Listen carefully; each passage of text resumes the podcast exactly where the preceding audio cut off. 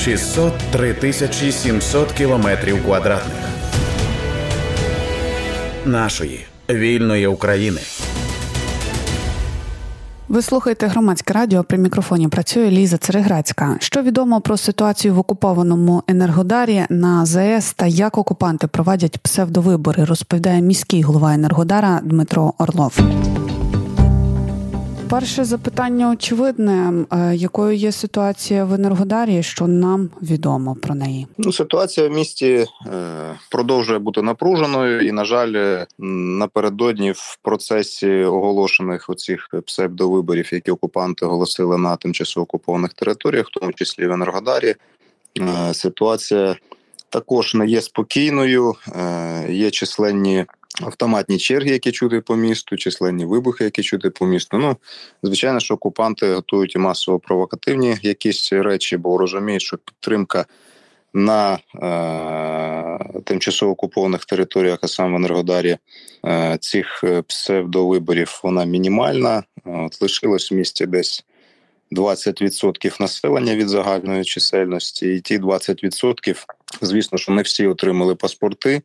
І е, масово уникають е, всіляких таких, е, ну я вже не говорю про там виборчі дільниці, які там вони там запрошують сьогодні. А взагалі всіляко уникають можливості знаходження саме в місті, от роз'їжджаються по приватних, по дачних кооперативах, по приватному сектору для того, щоб цей процес виборчий максимально уникнути. Окупанти навіть дозволили за інформацією від місцевих мешканців знову ж таки дозволили навіть голосування без наявності паспорта російського. Тобто, це свідчить про те, що підтримка і загальна явка на ці вибори, які вони оголосили, так так звані, що вона буде вкрай низькою.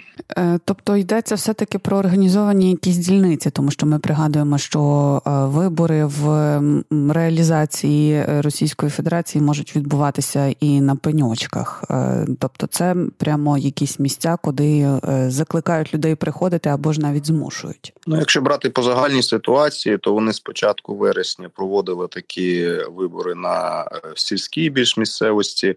А в таких більш-менш великих населених пунктах е, то вони оголосили їх на е, сьогодні. Це основний там, скажімо, день голосування, і попередні п'ятниця та субота вони теж проводили такі обходи по е, багатоквартирних будинках. З озброєними, звичайно, що окупантами, і проводили такі вибори виїзні скажімо так. Е, але теж е, місцеве населення масово е, уникають цих відкривають, не відкривають масово двері, і там ну, дехто, звичайно, що що є там, попадають до кадрів, але це не є там системна якась річ щодо участі. Бо всі розуміють, що все це особливо для тих представників дільничних комісій, це що це злочин.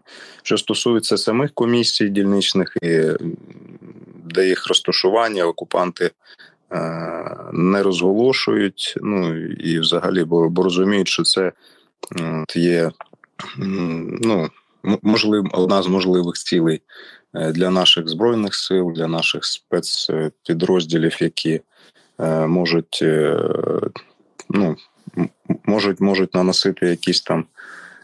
Дії по цих об'єктах для того, щоб цю злочинну організацію цих виборів для того, щоб їх е, якимось чином упередити. Ну і тому така незрозуміла досить ситуація, але я знову ж таки повторюю, що е, явка на ці і взагалі підтримка Е, навіть участі голосуванні вона вкрай вкрай низька. Ну е, теж мені здається е, доволі нормальний стан, як для виборів, які роблять окупанти або взагалі росіяни. Ну не знаю, це це вже мої такі підсумки, так би мовити.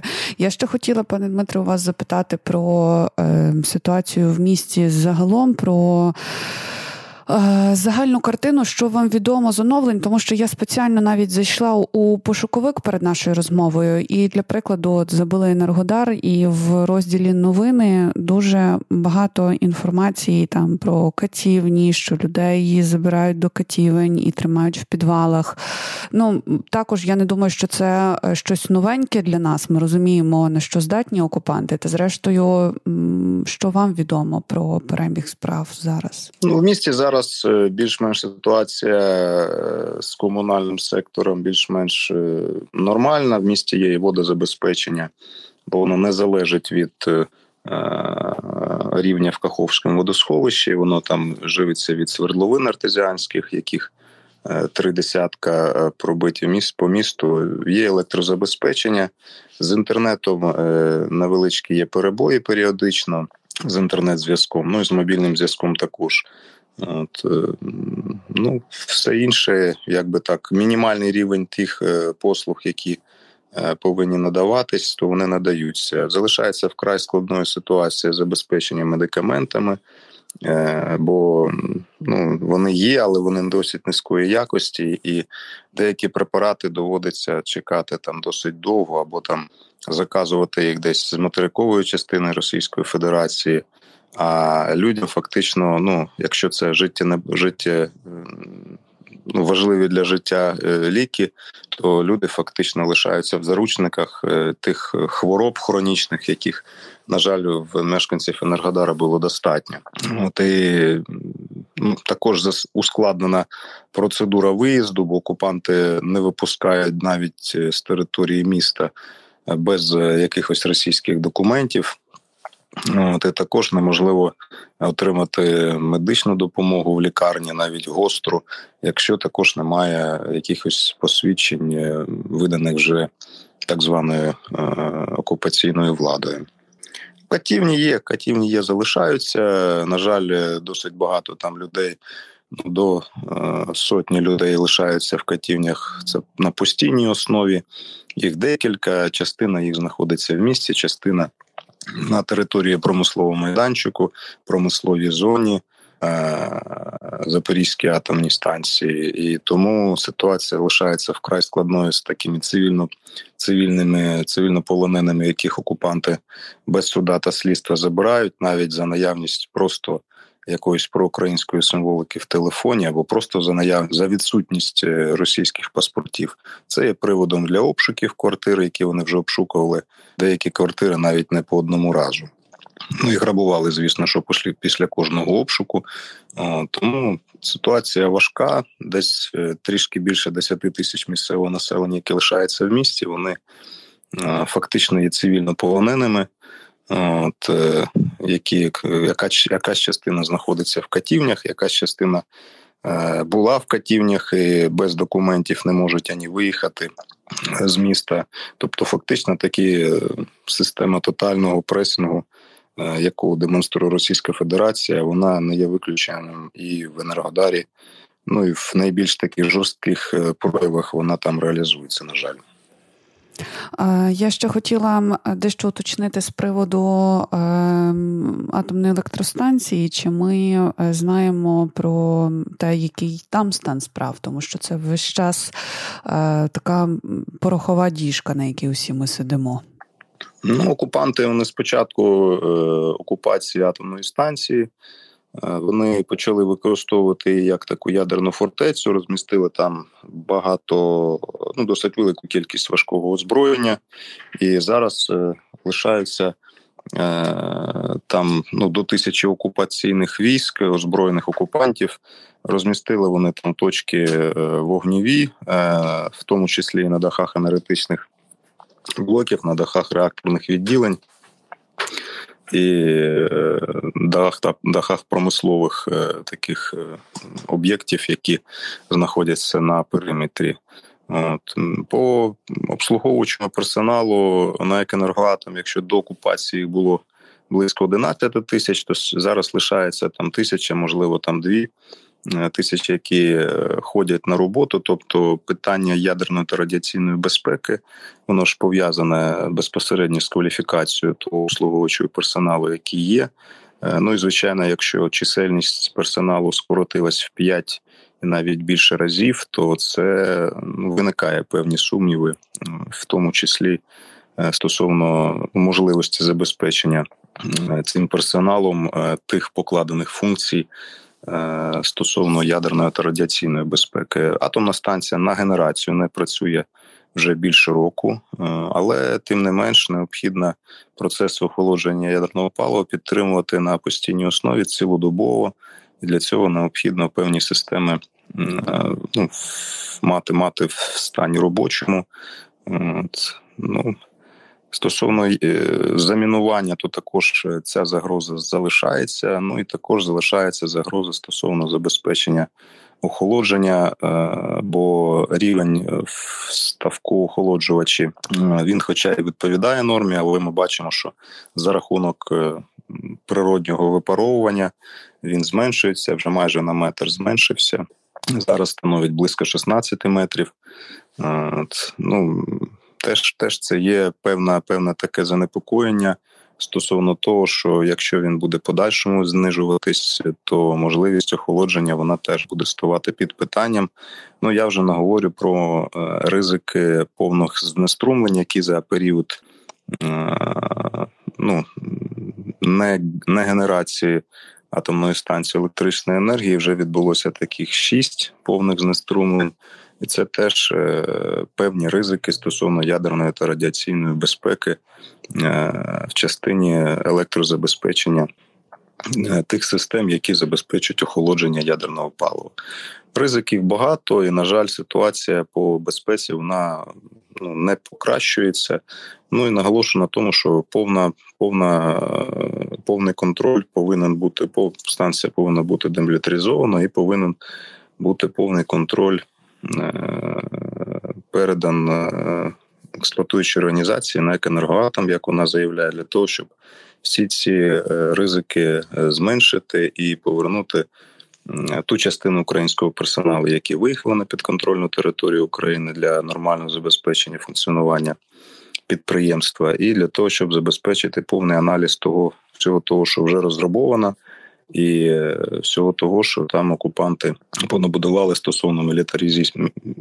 мілітарської сторінки їх присутності на території об'єкту. Е, я нагадую для наших слухачів та слухачок, що ми нині говоримо з міським головою Енергодара Дмитром Орловим. Пане Дмитре, ще одне таке уточнююче запитання, дещо е, скачу з теми на тему, але е, згадала і тішуся, що згадала. Е, хай хай і так. Е, чи відомо нам щось про е, особистості тих кандидатів, які пропонують окупанти? Взагалі, хто ці люди? що, що які що в бюлетнях, так би мовити? Бюлетні я не цікавився навіть, що там в бюлетнях, навіть не цікавився, що там за вибори, бо розумію, розуміємо, ми, що як окупанти проводять ці вибори, що якщо брати навіть. Таких перших е, в лапках е, осіб міста, то їх вже було п'ять за весь цей період, і ніяких виборів не було. І тому, якщо там вони е, мають на меті якусь ілюзію демократії відобразити. Ми знаємо, як проводяться, як підраховуються всі ці голоси. То тому ну я більше б е, приділяв уваги той реальній картині, яка відбувається, от і яким чином все це проходить. А не тим кандидатам. Ну я впевнений, що вже відомі всі е, переможці, от і всі, скажімо так, е, офізичені обличчя, які треба просто легітимізувати в очах Е, того місцевого населення і тих е, заїжджих окупантів, які приїхали в місто, для того, щоб утворити якусь більш-менш картинку. Але реальна ситуація вона вкрай не відповідає тій картинці, яка виходить на пропагандистських змі, і тому тому от десь десь отак я думаю. Ем, мене це зацікавило в контексті того, що е, ну, власне, ці ж е, люди, ці кандидати чи особистості, вони е, можуть бути місцевими, тобто це інформація про колаборантів, які колаборують з окупантами. Частково це місцеві, але як ми бачимо, що ну, якщо спочатку окупації, спочатку.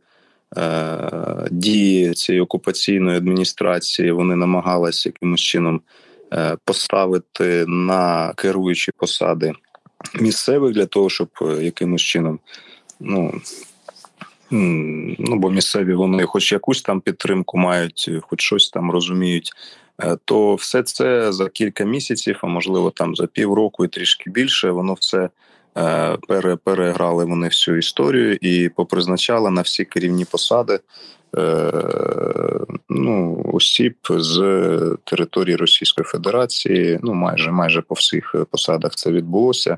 Ну, і Тому я не впевнений, що з тими місцевими мешканцями, які будуть приймати участь в е, таких так званих виборах, що з ними не поступлять так само, або кримінальне переслідування буде, або просто їх е, ну не не оберуть, скажімо так. А учасники є, є учасники дільничних комісій, є і кандидати. Вони всі.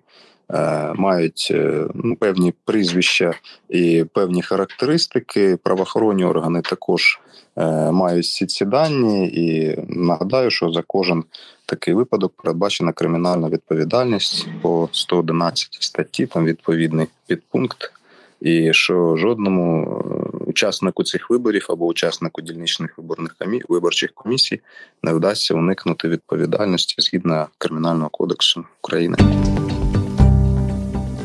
Такою була розмова з міським головою Енергодара Дмитром Орловим. При мікрофоні працювала Ліза Цереграцька. 603 тисячі 700 кілометрів квадратних нашої вільної України.